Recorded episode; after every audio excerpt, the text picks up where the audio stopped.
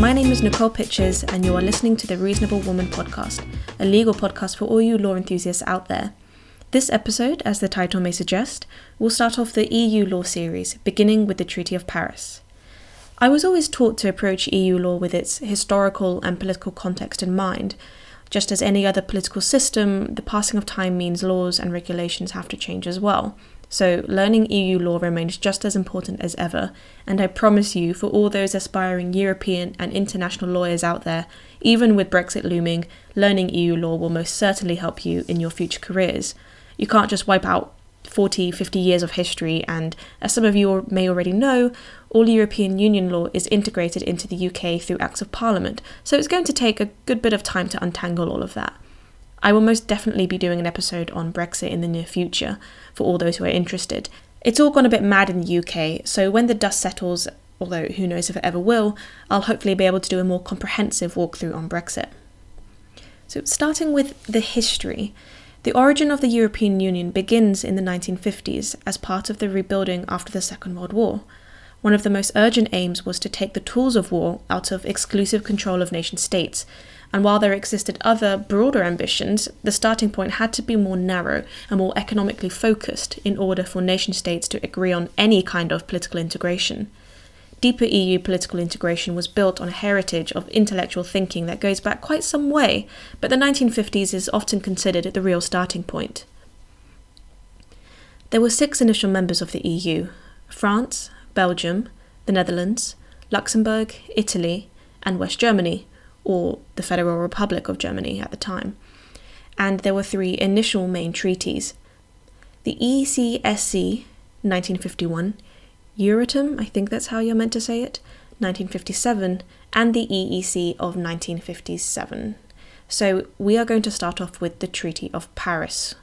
The ECSC, which stands for European Coal and Steel Community, or the Treaty of Paris 1951, established the European Coal and Steel Community, which later became part of the EU. It was in force for 50 years, starting from 1952 until it eventually expired on the 23rd of July 2002.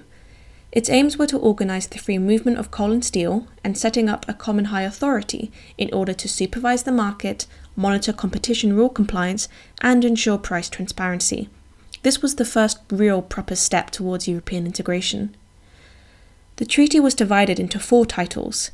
First, the European Coal and Steel Community. Second, the institutions of said community. Third, the social and economic rules. And then lastly, fourth, the general rules. There were also two protocols on the Court of Justice and then on the relations between the ECSC and the Council of Europe, and then also a convention on transitional rules and the implementation of the treaty, as well as relations between member states and non member states. So there's quite a lot there, but I'm just going to focus this episode on what I think is the most important aspects of the treaty, starting with Article 2. Article 2 laid out the treaty aims, which was to contribute, in harmony with the general economy of the member states and through the establishment of a common market, to the economic expansion, growth of employment, and rising standard of living within the member states. By creating a common market, which Article 4 addresses, the free movement of products was introduced, meaning there were no customs duties or taxes, and it also prohibited restrictive practices by states. Article 2 further stressed that while the community will strive to progressively bring about conditions which ensure the rational distribution of the production and the highest level of productivity, it was also to take care not to provoke fundamental and persistent disturbances in the economies of member states, which was vital to include after World War II. Article 7 of the Treaty of Paris established a high authority, an assembly, a special council of ministers, and a court of justice. We'll go through these in just a second. Article 6 of the treaty gave the ECSC legal personality. The High Authority was the predecessor of the European Commission, Article 8 stating that it was to ensure the objectives of the treaty were attained, always acting in the community's general interest. Article 10 stated it should consist of nine members, not more than two members could be of the same nationality, however, appointed for six years, chosen on grounds of their general competence and whose independence is beyond doubt. It was a truly supranational body with the power of decision, supervising production improvement and modernization, product supply under consistent conditions, a common export policy development, and improving working conditions in coal and steel industries. The Assembly, the predecessor of the European Parliament, consisted of 78 state representatives 18 for Germany, 18 for France, and 18 for Italy, 10 for Belgium, 10 for the Netherlands, and 4 for Luxembourg. Article 20 gave the Assembly supervisory authority. The Council, forerunner of the Council of the European Union that we have today, had six national government representatives. Article 27 stated that the presidency was to be held by each European steel and coal country in turn for three months, which was a lot easier to do back then with only six members.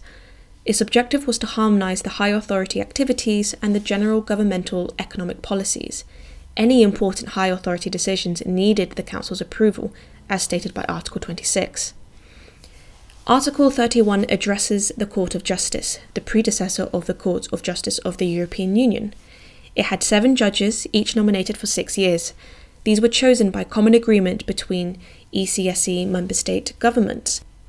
Its purpose was to ensure that in the interpretation and application of the treaty and of the rules laid down for the implementation thereof, the law is observed.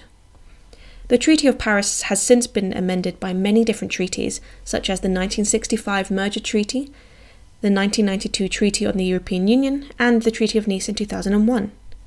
Now, just a quick recap because I realise it can be quite dense going through a treaty like this, but it's just super important that you know the basics. The Treaty of Paris established the European Steel and Coal Community, later to become the part of the EU. It created a common market in line with its aim of contributing to economic expansion, growth of employment, and raising the standard of living.